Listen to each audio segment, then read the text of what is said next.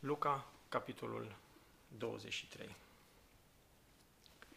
Și toată mulțimea lor s-a sculat și l-a dus înaintea lui Pilat.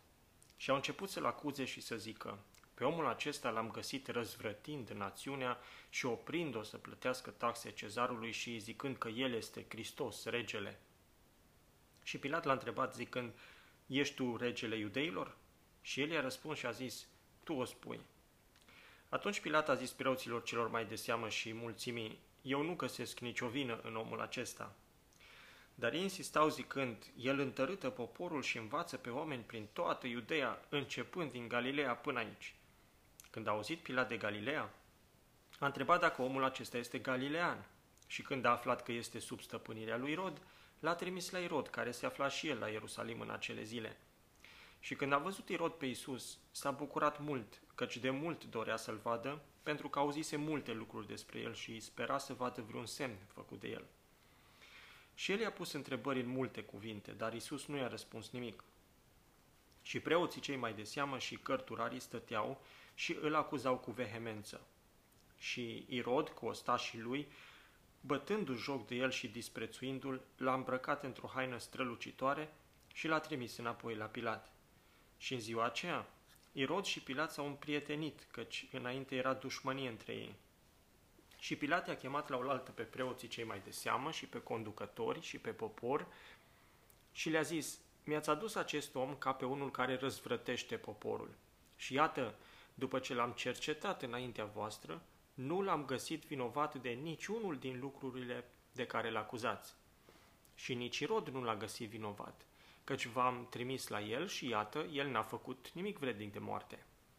De aceea, după ce îl voi pedepsi, îi voi da drumul. Căci la acea sărbătoare, Pilat trebuia să le elibereze un prizonier. Dar ei au strigat cu toții deodată, zicând, ia pe acesta și eliberează-ne-l pe Baraba care fusese aruncat în închisoare pentru o răscoală care avusese loc în cetate și pentru un omor. De aceea, Pilat, dorind să le libereze pe Isus, le-a vorbit din nou, dar ei strigau zicând, crucifică-l, crucifică-l. Și el le-a zis a treia oară, dar ce rău a făcut el? Eu n-am găsit nicio vină de moarte în el. De aceea, după ce îl voi pedepsi, îi voi da drumul. Dar ei insistau cu glas tare, cerând ca el să fie crucificat și strigătele lor și ale marilor preoți au biruit. Și Pilat a hotărât să fie împlinită cererea lor. Și el le-a eliberat pe cel ce fusese aruncat în închisoare pentru răscoală și omor, pe care îl cereau ei, dar pe Iisus l-a dat după voia lor. Și pe când îl duceau, au pus mâna pe un anume Simon din Cirena, care venea de la câmp, și i-au pus crucea în spate ca să o ducă după Isus. Și după el mergea o mare mulțime de popor și de femei care se văitau și îl plângeau. Dar întorcându-se spre ele, Iisus a zis, Fiice ale Ierusalimului, nu mă plângeți pe mine, ci plângeți pentru voi însevă și pentru copiii voștri. Căci iată vin zile în care vor zice, binecuvântate sunt cele sterpe și pântecele care n-au născut și sânii care n-au alăptat.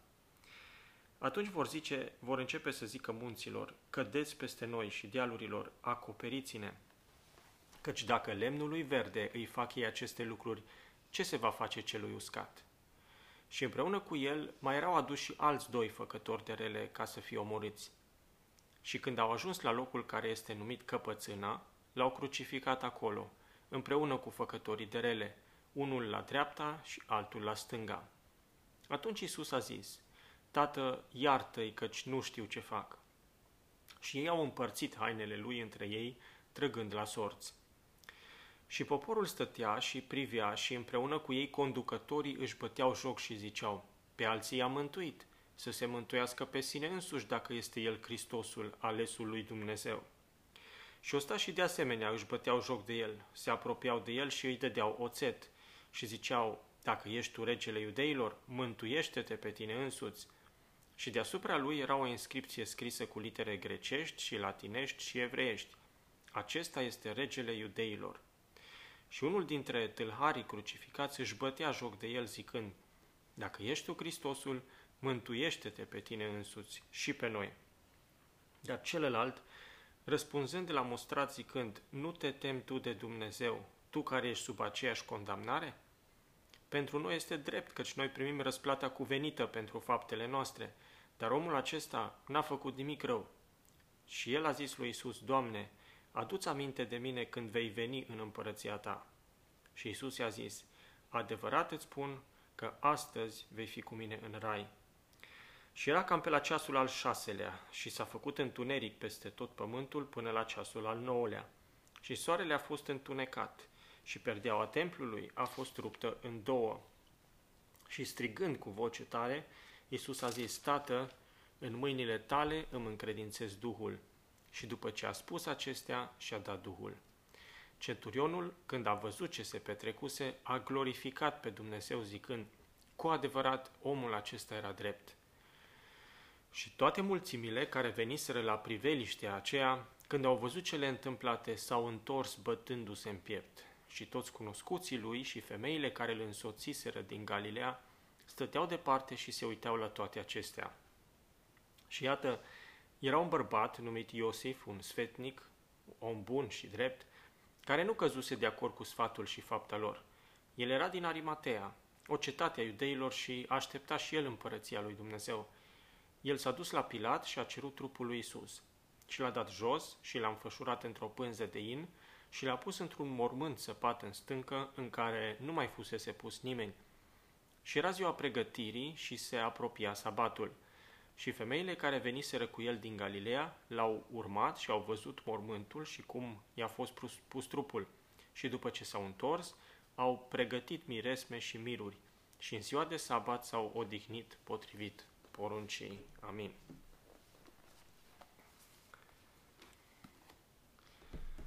Acesta este pasajul din Luca 23. Am început să ne uităm la el data trecută. Uh, el începe cu momentul în care, dis de dimineață, Alaiu, de la uh, casa lui Caiafa, pornește spre Pilat.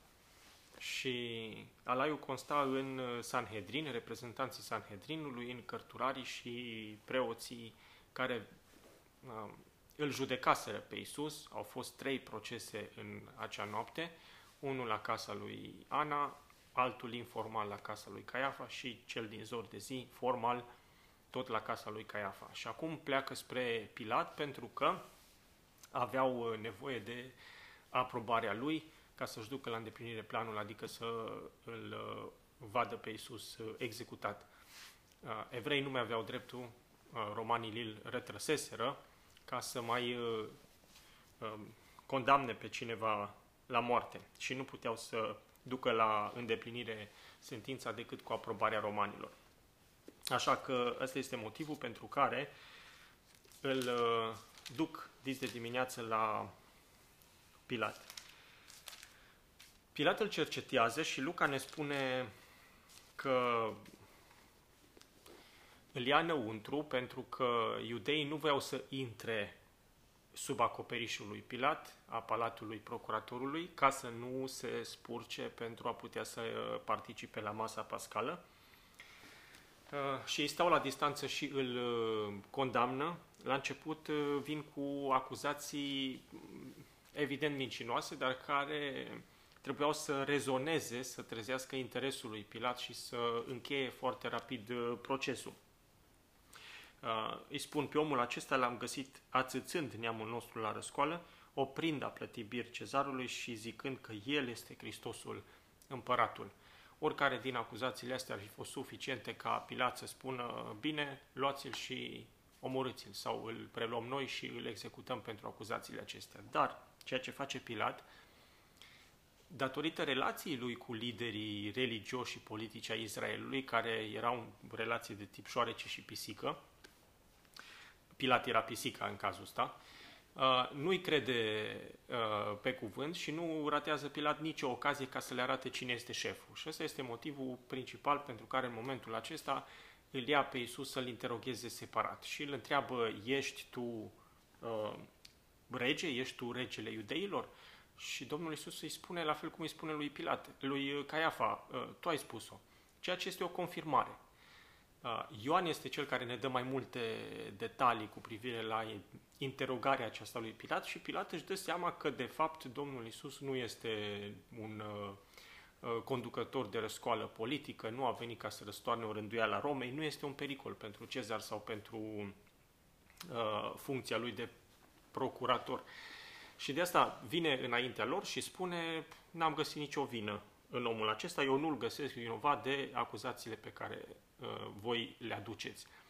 Uh, sentința lui Pilat este evident o palmă pe care el o dă tuturor uh, liderilor acestora, pentru că ei deja îl judecaseră și îl găsiseră vinovat.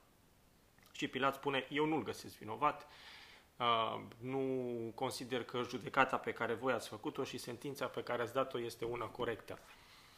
Dar ei pun presiune pe el și încep lucrurile să se schimbe pentru că ei uh, sunt hotărâți ca să vadă uh, dorința lor de a-l executa, să o vadă dusă la îndeplinire prin intermediul lui Pilat și încep să pună presiune pe el. Pilat, uh, când aude că el a incitat poporul la răscoală, deși nu credea lucrul acesta, din Galileea până acolo în Ierusalim, când aude de Galileea, a spus, păi dacă el este sub stăpânirea lui Irod, îl trimit la Irod să se descurce el cu voi.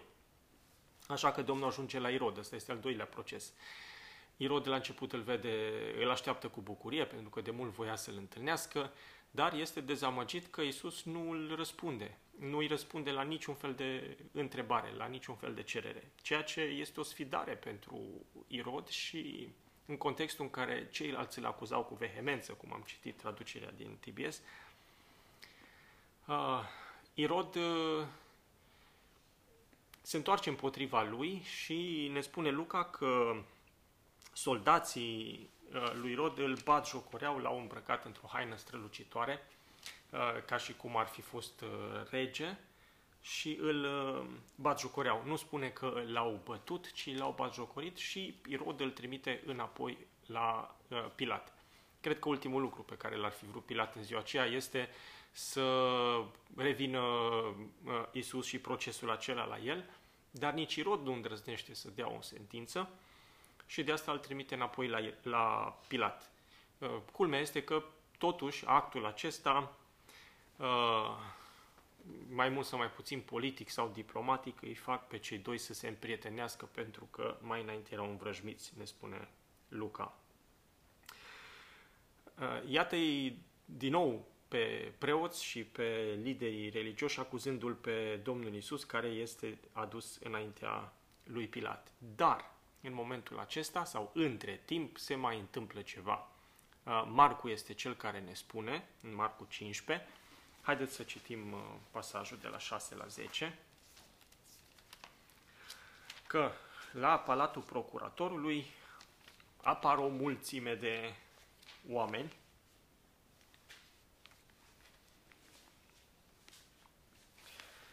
Marcu ne spune așa, la fiecare praznic al Paștelor, Pilat le slobozea un întemnițat pe care îl cereau ei. În temniță era unul numit Baraba, închis împreună cu tovarășii lui din pricina unui omor pe care îl săvârșise într-o răscoală. Norodul s-a suit și a început să ceară lui Pilat să le dea de a, ă, ce avea obicei să le dea totdeauna. Pilat le-a răspuns, voi să vă slobozesc pe împăratul iudeilor, căci pricepuse că preoții cei mai de seamă din pismă îl dăduseră în mâna lui. Ce avem aici da, este mulțimea care a venit să ceară eliberarea lui Baraba, un lider uh, de uh, răscoală, un întemnițat notoriu. De asemenea, ne spune Marcu, Pilat și-a dat seama care era motivația interioară a preoților și a liderilor și nu voia, nu voia ca să le dea curs. Și atunci a încercat să se folosească de mulțimea asta venită ca să ceară eliberarea nu a unui întemnițat, ci eliberarea lui Baraba, specific, da, pe care ei mulțimea îl cunoștea și voiau ca să îl salveze, pentru că cel mai probabil Pilat uh, plănuia chiar în ziua aceea, din, când punem cap la cap relatările, executarea lui și uh, pedeapsa romanilor pentru răscoală și pentru, bineînțeles, uciderea, cel mai probabil omorul se referă la un soldat roman, era uh, răstignirea, era crucificarea. Uh, nu este greu să ne dăm seama că, de fapt, uh, cei tovarășii lui Barnaba, lui Baraba, uh, și Baraba trebuiau să fie executați în ziua aceea uh, și că uh, crucea de fapt era pregătită pentru el.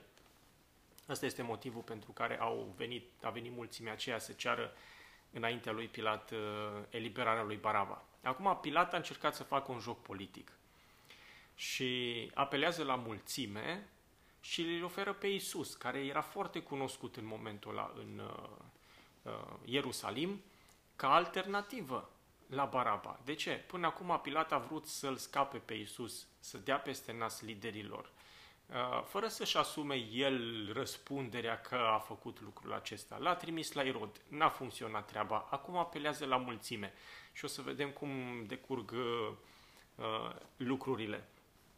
De fapt, chiar în uh, versetul 11 din Marcu 15 ne spune, uh, preoții cei mai de seamă au ațățat norodul să-i ceară lui Pilat și să le slobozească mai bine pe uh, Baraba. Preoții n-au rămas pasivi, ci au întărâtat mulțimile să-l ceară pe Baraba. În contextul acesta, Pilat îl cheamă din nou la interogatoriu pe Isus. Acuzațiile continuă să curgă. Uh, îl aduce și pe Baraba din închisoare și îl, uh, le prezintă mulțimii și preoților uh, cele două variante. Da? Isus sau Baraba. Ceea ce este interesant este că cei doi puși în fața mulțimii reprezintă două tipuri mesianice. Ne spune text, textele Evanghelilor că ne spun că Baraba a fost un tâlhar, adică un lider războinic care s-a răsculat împotriva romanilor și care a ucis cel puțin un om în uh, răscoală. Uh, evident, în condițiile astea, crucea a fost pregătită pentru el și pentru tovarășii lui, arestați împreună cu el. Asta este pedeapsa pentru răzvrătire, pentru insurecție, așa cum am spus mai devreme. Cei doi tâlhari care ajung să fie răstigniți, unul la stânga, altul la dreapta Domnului Isus, Uh, sunt cel mai probabil acei tovarăși ai lui uh, Baraba care au fost arestați împreună cu el, pentru că termenul prin care ei sunt descriși în limba greacă este exact termenul prin care Baraba este descris și toată conjunctura și toate detaliile ne îndrumă spre concluzia asta. Uh, pentru evrei, Baraba reprezenta un tip mesianic un model mesianic. Da? Cum trebuia să fie Mesia când el va veni? Păi trebuia să fie adevăratul fiu al lui David, să fie viteaz ca David, curajos, să pună mâna pe sabie și să uh, îi uh, învingă pe dușmanii poporului, să omoare cât mai mulți dușmani. Uh, mi se pare interesant și m-am gândit la afirmația lui Gamaliel de mai târziu din fapte capitolul 5, când uh, Gamaliel le spune lăsați, nu mai necăjiți pe oamenii aceștia, că s-au mai ridicat alții înainte care au pretins că sunt Mesia și uh, până la urmă au pierit și mișcarea lor s-a stins. Și uh, Gamaliel dă două exemple, pe Teuda și pe Iuda Galileanu. Dar ambii au venit ca tipi războinici, ca uh, eroi naționali care să lupte împotriva romanilor și să-i izgonească din țară și întotdeauna s-au găsit susținători pentru uh, astfel de uh, lideri. De ce? Pentru că asta era cea mai mare dorință a lor și pentru ei Mesia trebuia să fie unul care să uh, fie un erou războinic, să alunge jugul, să distrugă jugul roman, să alunge pe roman din țară. Uh, toți au eșuat, uh, cei care s-au ridicat ca astfel de eroi, dar de fiecare dată când apărea unul nou, se găsea o parte din popor care să uh, îl urmeze. De ce? Pentru că uh, acțiunea asta, tipul acesta, uh, rezona cu speranța națională uh, și chiar mesianică a întregului popor. Uh, de asta spun că uh, cei doi, Domnul Isus și Baraba, stăteau acolo înaintea poporului, puși de uh, Pilat, ca poporul să aleagă unul dintre ei, ca două tipuri mesianice. Uh, numele lui Baraba uh, în evrește, Bar Aba, înseamnă Bar fiul, Aba tată, fiul tatălui. Numele nu e o coincidență, pentru că uh, el chiar este, prin tipologia lui, este adevăratul fiu al lui Adam. Da? Avem uh, înaintea ochilor pe unul, uh, unul lângă altul, pe fiul lui Adam, vinovat de răscoală, de rebeliune, unul care a vrut să ia lucrurile în propriile lui mâini și pe cel care este sămânța femeii. Cei doi reprezintă și relația omului cu Dumnezeu, pentru că Isus este, se declară pe sine că este Fiul Dumnezeului celui, uh, Fiul celui binecuvântat și Baraba, Fiul Tatălui, deși nu se declară Fiul al lui Dumnezeu, este și el ca Adam, că Adam este numit Fiul al lui Dumnezeu, este Fiul al Tatălui. Unul este divin și celălalt este uman. Și atunci avem uh, o alegere a oamenilor uh, între uh, Fiul divin al Tatălui și Fiul uman al Tatălui. Baraba, de asemenea, reprezintă un tip al omenirii, nu? pentru că el este uh, uh, un, el este om, în primul rând, și acțiunile lui arată, de fapt, spre mentalitatea și spre modul de a acționa al omului uh, firesc. În ce fel ați vrea mântuirea? Cum să fie Mesia? Da? Cum hotărăște Dumnezeu sau cum hotărâți voi? Bineînțeles că Pilat n-a știut că alegerea uh, celor doi este un astfel, tipizează, simbolizează o astfel de alegere. Dar când ne uităm la cei doi, ne dăm seama că de fapt cam, asta, cam așa stau lucrurile. Și oamenii îl aleg pe cine? Păi îl aleg pe cel care se aseamănă cel mai bine cu credințele lor, pe cel care vorbește cel mai bine pe limba lor. Uh, și în relația cu Dumnezeu, oamenii fac la fel același tip de alegeri. Ei își pun înainte propriul lor sistem religios, își pun înainte propria neprihănire și se apropie de Dumnezeu, vrând să îi se închine uh, în termenii lor, așa cum cred ei că ar trebui să facă. Între mântuirea prin har și mântuirea prin fapte, ce aleg oamenii? Întotdeauna aleg faptele și resping calea hotărâtă de Dumnezeu, tot așa cum l-au ales pe, Barnaba, pe Baraba și l-au respins pe Isus. De ce? Pentru că, din punctul lor de vedere, nu era posibil ca Isus cu uh, discursul cu care a venit, cu mentalitatea pe care o avea, să fie cu adevărat Mesia pe care ei îl așteptau. Mult mai degrabă se potrivea Baraba așteptărilor lor decât uh, Isus. Uh, pentru că ei îl așteptau pe Mesia într-un anume fel, în niște șabloane gândite uh, de ei, orice era în afara acestui șablon era de neconceput și de neales pentru ei. Și ăsta este motivul pentru care oamenii uh, au ales nu doar pe Baraba, între Baraba și Isus, dar au ales mereu calea firească și au respins um, calea revelată de Dumnezeu. Dincolo de tipuri și de antitipuri până la urmă, stăteau acolo două persoane, Isus și Baraba. Uh, Baraba eșuase în rebeliune și a fost luat prins captiv de romani și urma să fie executat. Din punctul de vedere al legii romane, Baraba a meritat să moară prin răstignire și el nu putea să facă nimic ca să evite pedeapsa aceasta pentru că era legat, era prins, era întemnițat, era la discreția uh, romanilor. Uh, de asta spun, crucea din mijloc îi era destinată lui cel mai probabil și, din nou, cel mai probabil tâlharii care au fost executați uh, au fost uh, colegii lui de răscoală.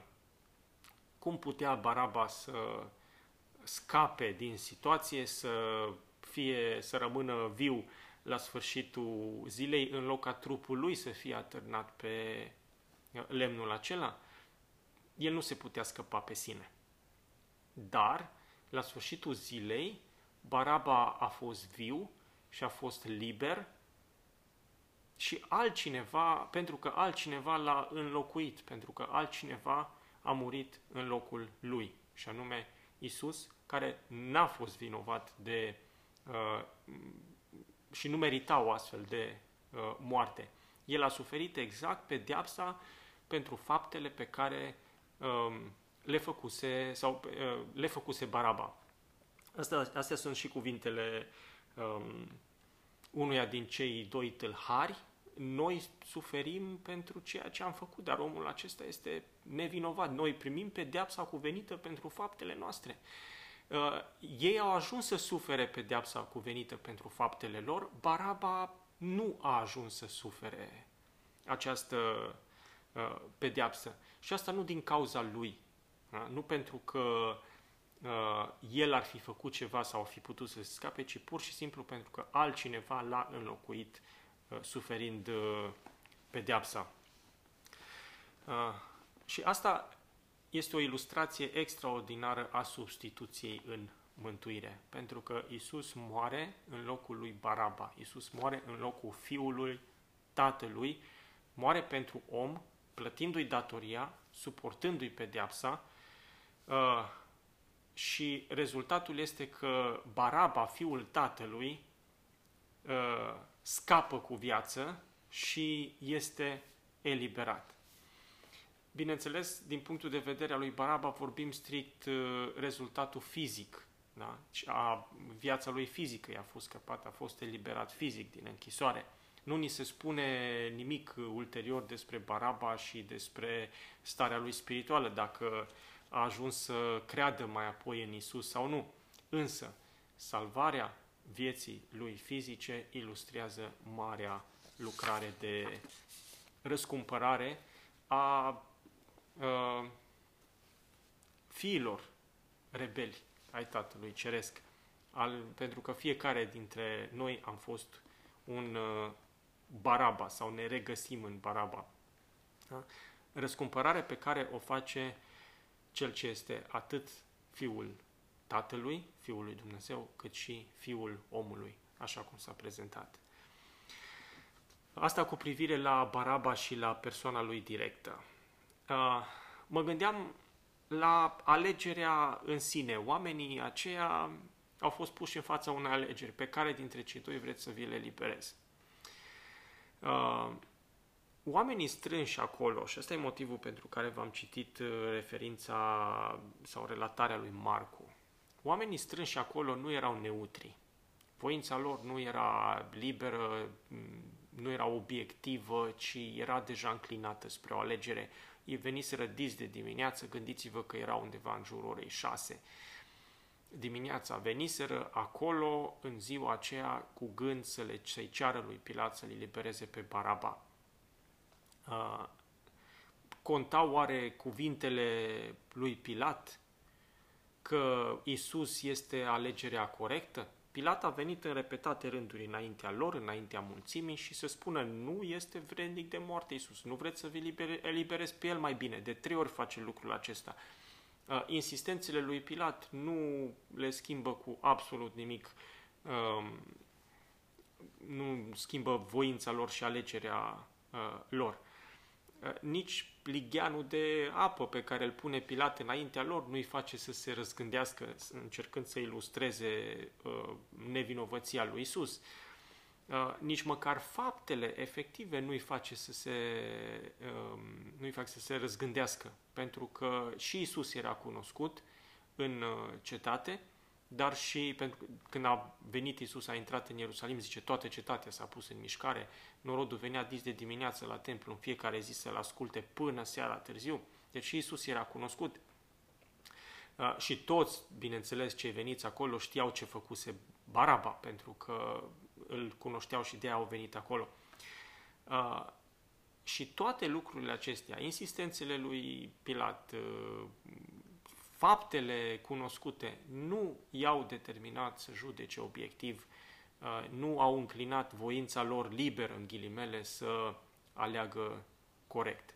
Și dacă stăm să ne gândim, tot așa este și cu alegerea pentru mântuire. Din nou gândiți-vă în termenii aceștia că cei doi reprezintă tipuri mesianice pe care oamenii îi îmbrățișează, le îmbrățișează. Uh, oamenii nu sunt neutri și nu judecă obiectiv dacă ar trebui să îl aleagă pe Isus.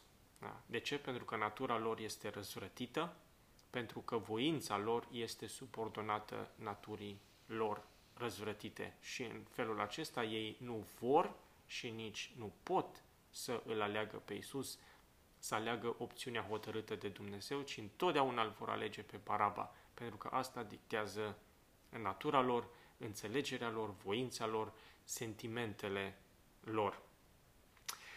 Uh, și pentru că am vorbit de sentimente, uh, care au fost sentimentele mulțimii adunate acolo? Uh, cunoaștem sentimentele lui Caiafa, a preoților, a liderilor religioși. Dar care au fost sentimentele mulțimii? Știți, tehnic vorbind, nu existau motive pentru ca Isus să fie condamnat. Pilat era ultima instanță până la urmă și dacă el spunea nu găsesc motive ca el să fie condamnat, pur și simplu Isus era eliberat.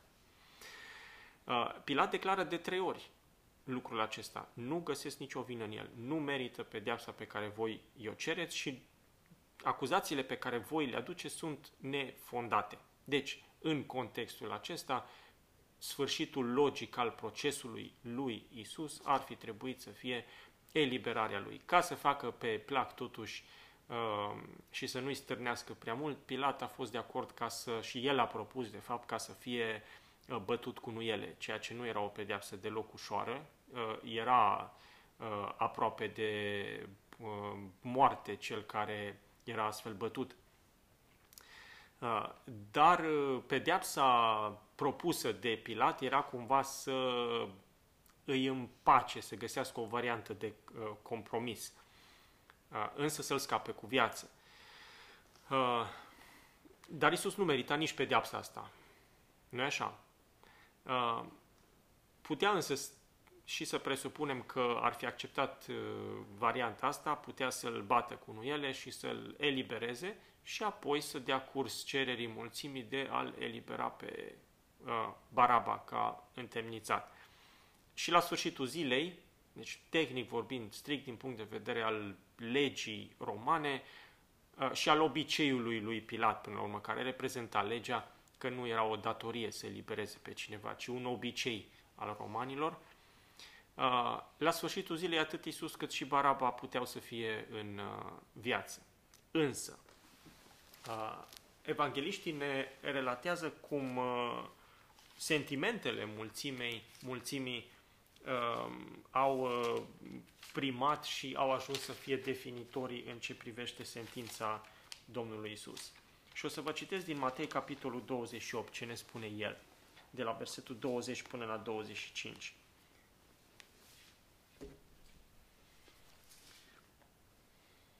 Preoții cei mai de seamă și bătrânii au înduplecat noroadele să ceară pe Baraba, iar pe Isus să-l omoare. Matei 27, de la 20. Deci, preoții cei mai de seamă și bătrâni, observați versetul ăsta că e foarte important, au înduplecat noroadele să ceară pe Baraba. Acum, Marcu ne spune că ei veniseră să-l ceară pe Baraba. Deci focusul aici este iar pe Isus să-l omoare. Mulțimea n-a venit ca să sprijine la început uh, uh, dorința uh, preoților celor mai de seamă de a-l omorâ pe Isus. Ei n-aveau nicio treabă cu Isus. Ei au venit să le libereze, să ceară eliberarea lui Baraba. Dar înduplecați de uh, preoți și de bătrânii poporului, ei au început să ceară răstignirea sau omorârea lui Isus. Dregătorul a luat cuvântul și le-a zis, pe care din amândoi voiți să vi-l slobozesc? Pe Baraba, au răspuns ei. Pilat le-a zis, dar ce să fac cu Isus care se numește Hristos? Să fie răstignit, i-au răspuns cu toții. Adică să ia el locul lui Baraba, pedepse, să plătească el pedeapsa lui Baraba. Dregătorul a zis, dar ce rău a făcut? Ei au început să strige și mai tare, să fie răstignit. Ignoră, mulțimea ignoră întrebarea lui Pilat și strigă tot mai tare să fie răstignit, influențați fiind de preoții cei mai de seamă și de uh, bătrâni. Când a văzut Pilat că n-ajunge la nimic. Cu alte cuvinte, când a văzut că jocul lui politic nu a mers și că de fapt lucrurile se înrăutățesc și că se face mai multă zarvă, și de ce e important cuvântul ăsta? Pentru că ultimul lucru pe care voiau romanii uh, în uh, zilele acelea de sărbătoare în care veneau pelerini din tot imperiul, era să se facă agitație, să se facă zarvă. Ei și așa stăteau pe un butoi de pulbere de fiecare dată când existau evenimente de genul acesta și erau pregătiți pentru intervenție.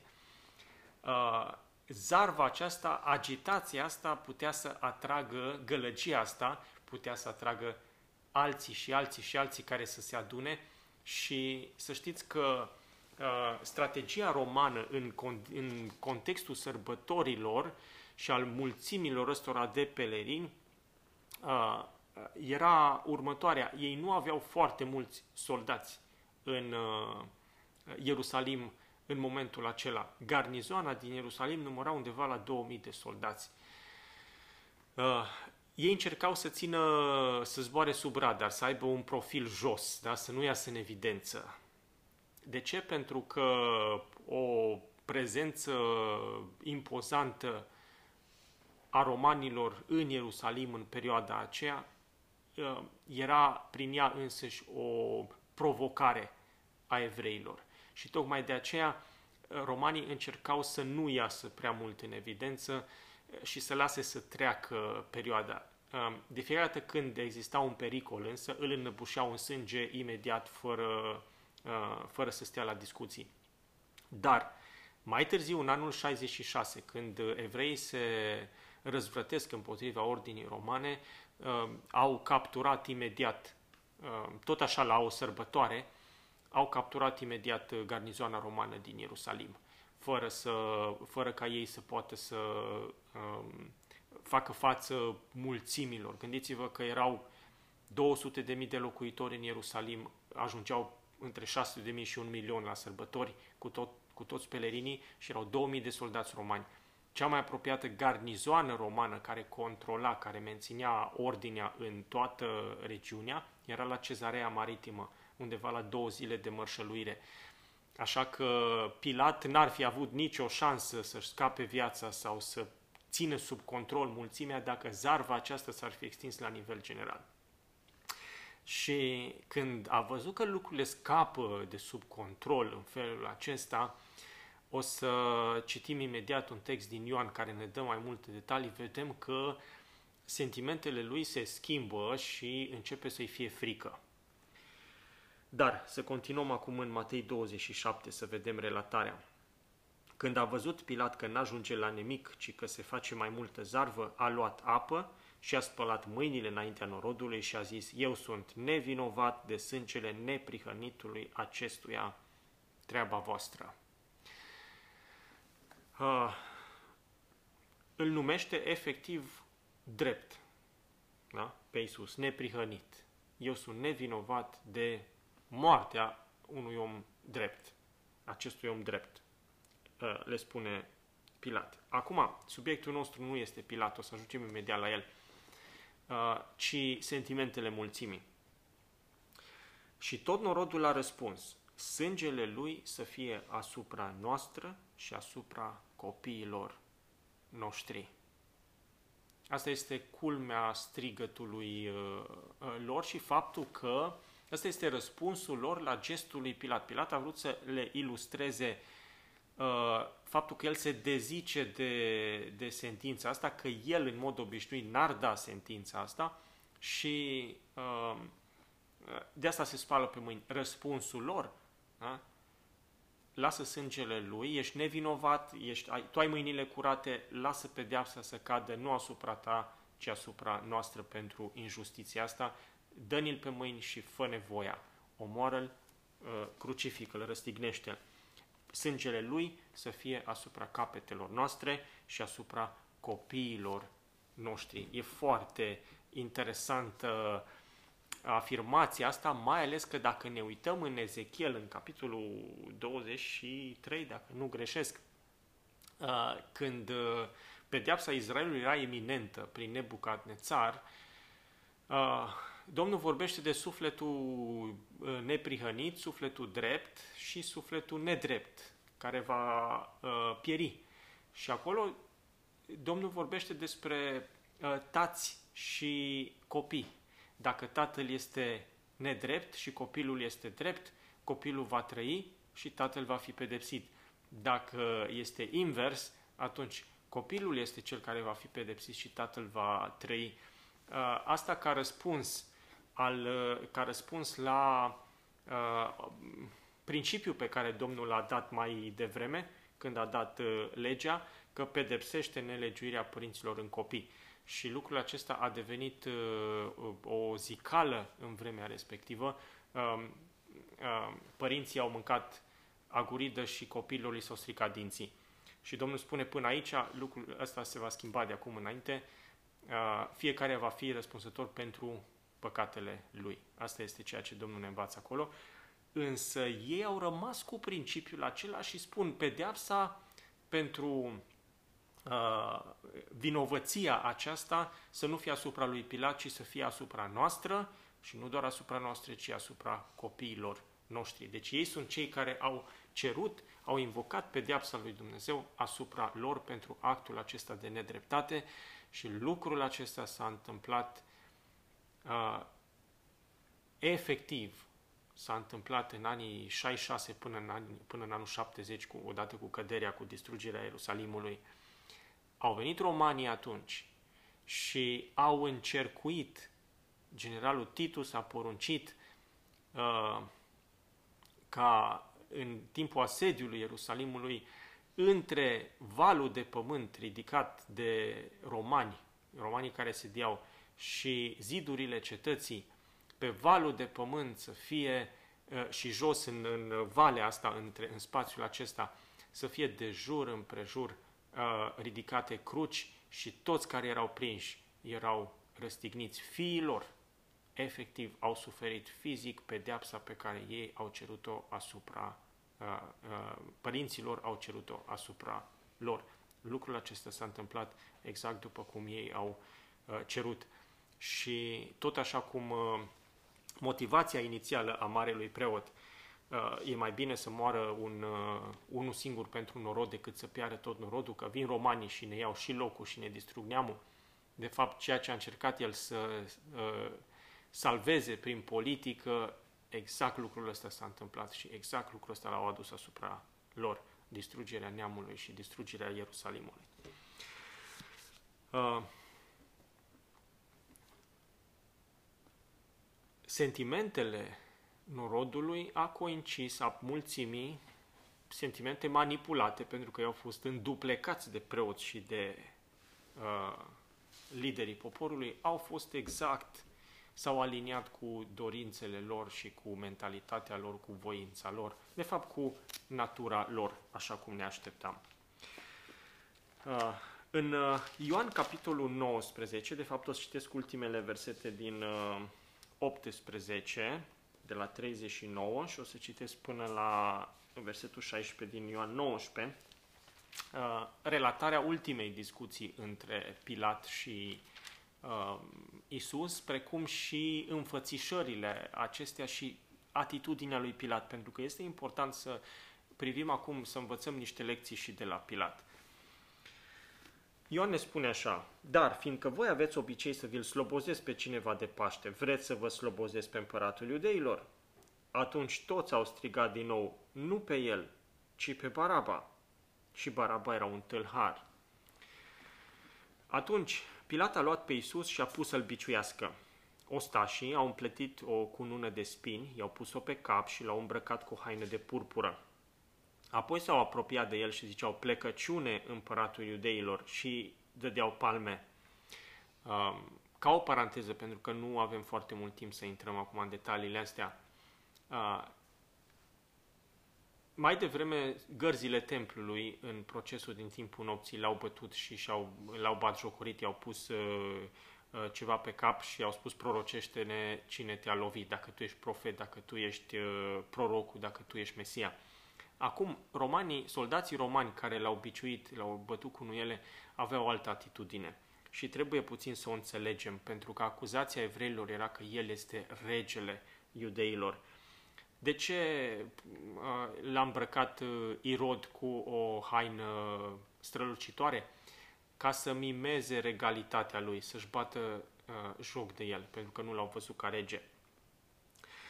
Ostașii continuă lucrul acesta, solda, ostașii sunt soldați romani, deci au împletit o cunună de spini.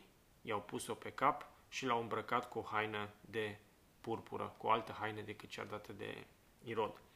Ca să înțelegem de ce au făcut lucrul acesta, uh, evident era o batjocură la adresa pretenției că era rege, dar exista sărbătoarea sau obiceiul acela al regelui caricatur, al regelui nebun, care uh, era sărbătorită de romani în uh, Imperiu, în Roma, era sărbătorită de Saturnalii și în Babilon și în uh, restul uh, Imperiului, în partea estică a Imperiului, era în, uh, se sărbătorea primăvara, sărbătoarea asta.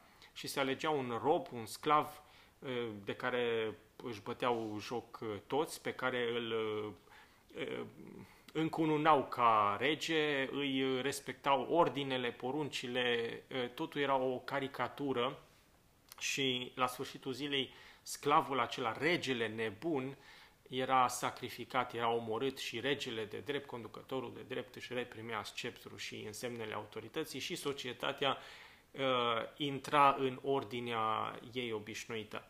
Pentru soldații romani, Isus era un astfel de rege nebun.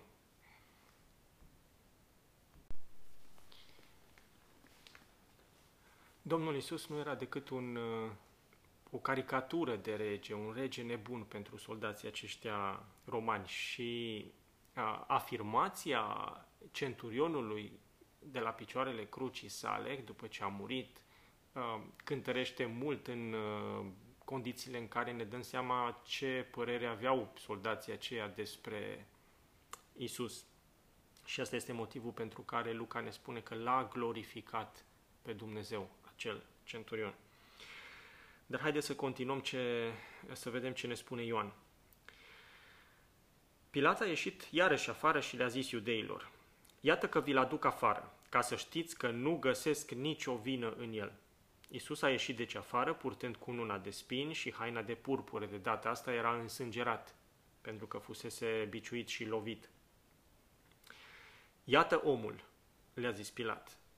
Când l-au zărit, Preoții cei mai de seamă și aprozii au început să strige răstignește-l, răstignește-l.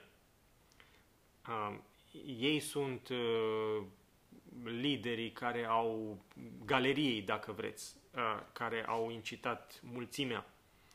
Când l-au zărit, uh, luați-l voi, scuze, scuzați, luați-l voi și răstigniți-l, le-a zis Pilat, căci eu nu găsesc nicio vină în el. Iudeii au răspuns, noi avem o lege și după legea aceasta el trebuie să moară pentru că s-a făcut pe sine Fiul lui Dumnezeu. Când a auzit Pilat aceste cuvinte, i-a fost și mai mare frică. A intrat iarăși în odaia de judecată și a zis lui Isus, de unde ești tu? Dar Isus nu i-a dat niciun răspuns. De data asta ei vorbesc despre Mesia, despre Fiul lui Dumnezeu și Pilat își dă seama că lucrurile sunt mult mai serioase. Iisus nu i-a mai dat niciun răspuns. Pilat i-a zis, mie nu-mi vorbești. Nu știi că am putere să te răstignesc și am putere să-ți dau drumul? Pilat invocă din nou autoritatea pe care o are și uh, mai devreme Domnul Iisus vorbise cu el înainte să-l trimite la Irod. N-ai avea nicio putere asupra mea, i-a răspuns Iisus, dacă nu ți-ar fi fost dată de sus. De aceea cine mă dă în mâinile tale are un mai mare păcat. De atunci Pilat căuta să-i dea drumul, dar iudeii strigau, dacă dai drumul omului acestuia, nu ești prieten cu cezarul. Expresia amicis cezaris era o, uh, un statut special pe care uh, îl aveau uh, uh, unii, este, era obținut uh, deloc uh, ușor și asta este motivul pentru care ei uh, spun nu ești vrednic de uh, încrederea și de numele pe care îl porți, de titlul pe care îl porți de Amicis Cezaris.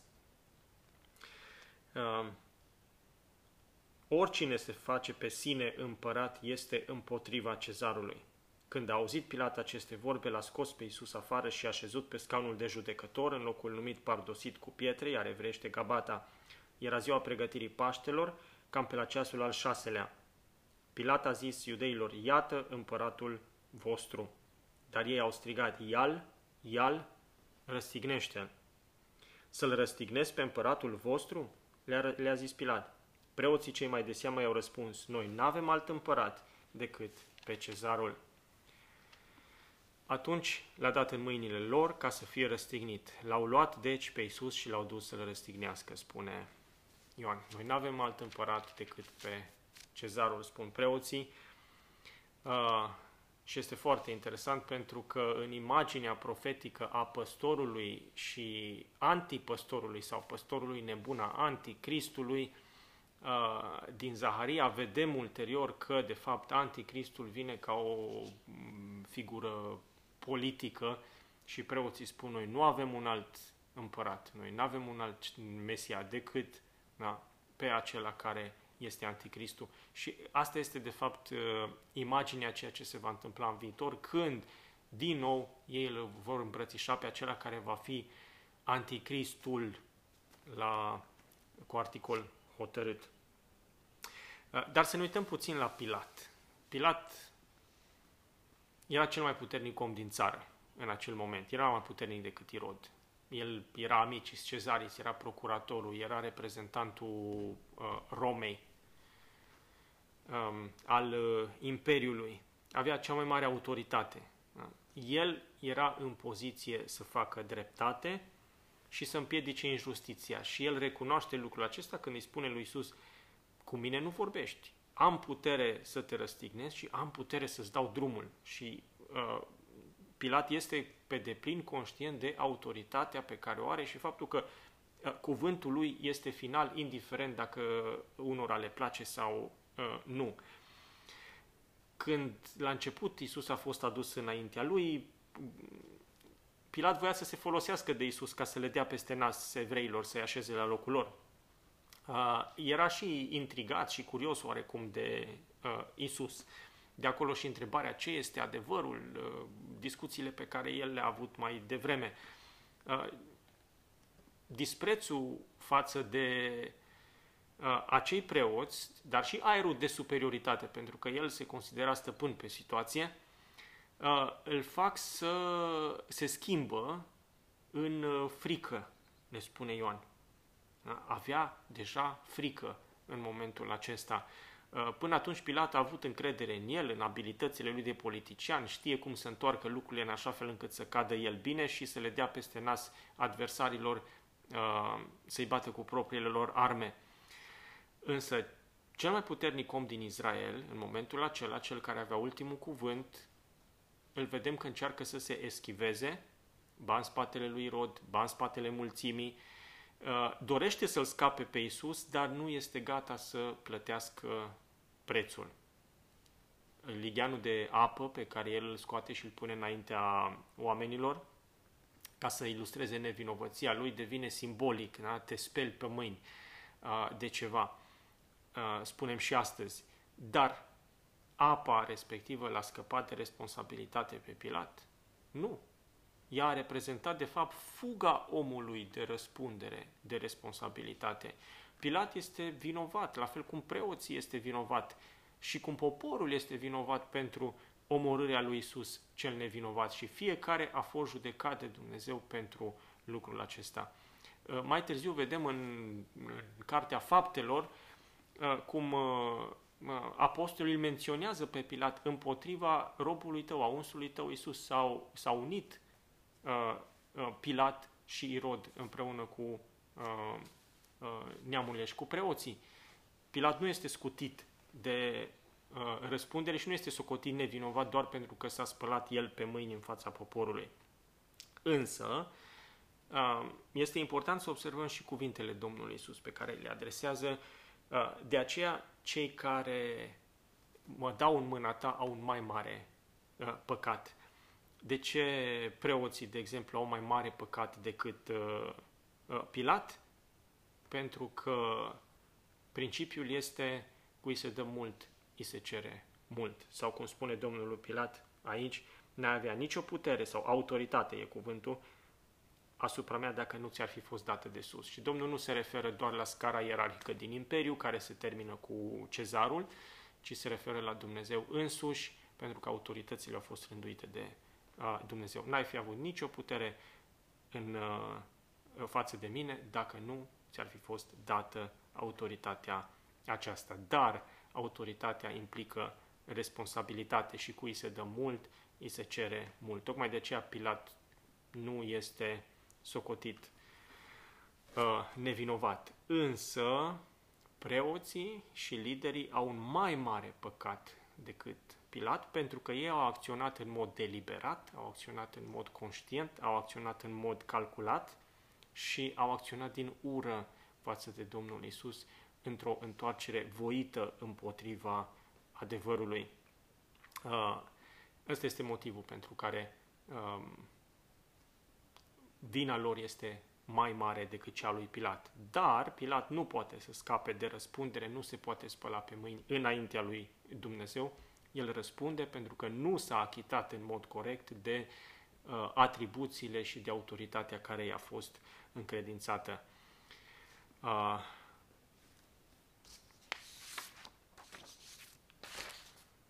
principiul acesta pe care le enunță Domnul înaintea lui Pilat, dar și, înaintea, dar și mai devreme, cui se dă mult, îi se cere mult, este valabil pentru fiecare dintre noi. Cui se dă mult, îi se cere mult. Suntem responsabili pentru acțiunile noastre înaintea celui care ne-a încredințat o anumită autoritate și anumite sarcini. Și oricât am vrea, uh, înaintea lui Dumnezeu nu ne putem spăla pe mâini, nu putem să dăm vina pe altcineva, nu ne putem eschiva indiferent ce facem, noi suntem răspunzători înaintea Lui pentru lucrurile care ne-au fost încredințate atât în familie, cât și în adunare, cât și în societate. Să nu credem că scoatem ligheanul ca Pilat și scăpăm de răspundere în felul acesta, ci ar trebui să învățăm ca oameni din eșecul acesta al lui Pilat. Ce credeți că s-ar fi întâmplat dacă Pilat ar fi fost ucenic al lui Isus. Bineînțeles, este uh, neplauzibil în momentul acela, dar mai târziu au fost oameni din casa cezarului care au crezut în Isus. Uh, dar am crede că dacă el ar fi fost un fel de Iosif din Arimatea sau Nicodim, uh, ar fi fost în stare pentru principii, pentru a-l apăra pe Isus, ar fi avut curajul să-și riște chiar cariera pentru el. Eu cred că n-ar fi fost așa. Și chiar Iosif din Arimatea și Nicodim ne stau ca exemplu de ucenici ai lui Isus care n-au reușit să ia poziție sau să facă ceva, uh, să, să facă vreo schimbare. Și aici e o lecție de învățat pentru noi, pentru că au fost de-a lungul timpului creștini care s-au avântat în politică și au crezut că vor rămâne integri, că vor face o schimbare, că vor implementa împără- principiile împărăției lui Hristos în împărățiile lumii acesteia, că ei niciodată nu vor face compromisuri. Dar politica este arta compromisului și au început să facă compromis după compromis. La început mai mici, compromisuri care nu păreau să afecteze principiile lor, dar după aceea compromisuri din ce în ce mai mari. Și au fost puși în situații drastice și când au fost puși în astfel de situații, tot ca Pilat au reacționat. Să știți că politica nu s-a schimbat, și ăsta a fost un motiv pentru care am încercat să vă prezint și jocul acela al politic, politic dintre Pilat și uh, liderii evrei, pentru că politica nu s-a schimbat și este la fel și astăzi. Uh, și dacă e să învățăm ceva de la Pilat, este să evităm compromisul și jocul politic. Pentru că pentru un credincios care este ambasador al unei împărății care nu e din lumea aceasta, Intrarea în politica lumii acesteia înseamnă degradare și înjosire a numelui regelui nostru, a împărăției lui și a adunării lui. Indiferent care sunt motivațiile unui creștin de a intra în jocul politic, sfârșitul lui va fi la fel. Va fi compromis și va fi descalificat. La fel, Pilat a cedat și, plin de teamă, li l-a dat în mâini cu regrete, uh, dar le-a dat în mâini ca să îl răstignească. Și lucrul acesta ne spune uh, Luca, a dat sentința. Până la urmă, uh, el era cel care trebuia să dea sentința și fără sentința lui, dorința celorlalți n-ar fi putut fi dusă la îndeplinire.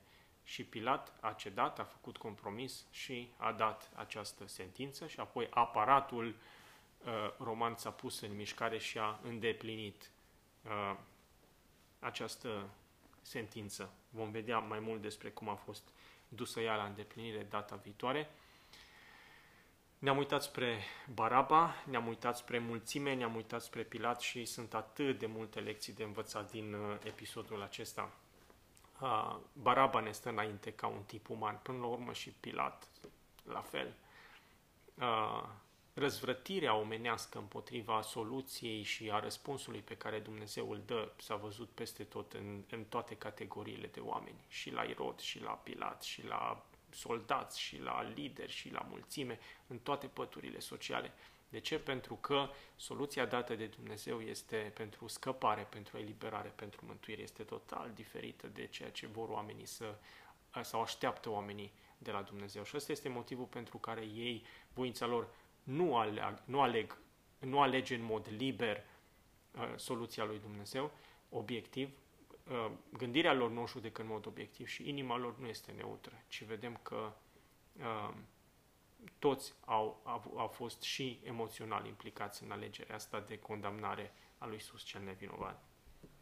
Dacă este ca cineva să îl aleagă pe Isus să fi strigat altceva, atunci ar fi fost numai dacă Dumnezeu ar fi dat harul să intervină și ar fi intervenit în momentele alea. Asta este valabil pentru toți cei care au ajuns să îl îmbrățișeze pe Isus ca Domn, ca împărat, ca Mesia, ca Fiul al lui Dumnezeu. Meritele și harul, meritele uh, sunt ale lui Dumnezeu care a intervenit și a luminat, nu ale omului răzvrătit și firesc. Amin.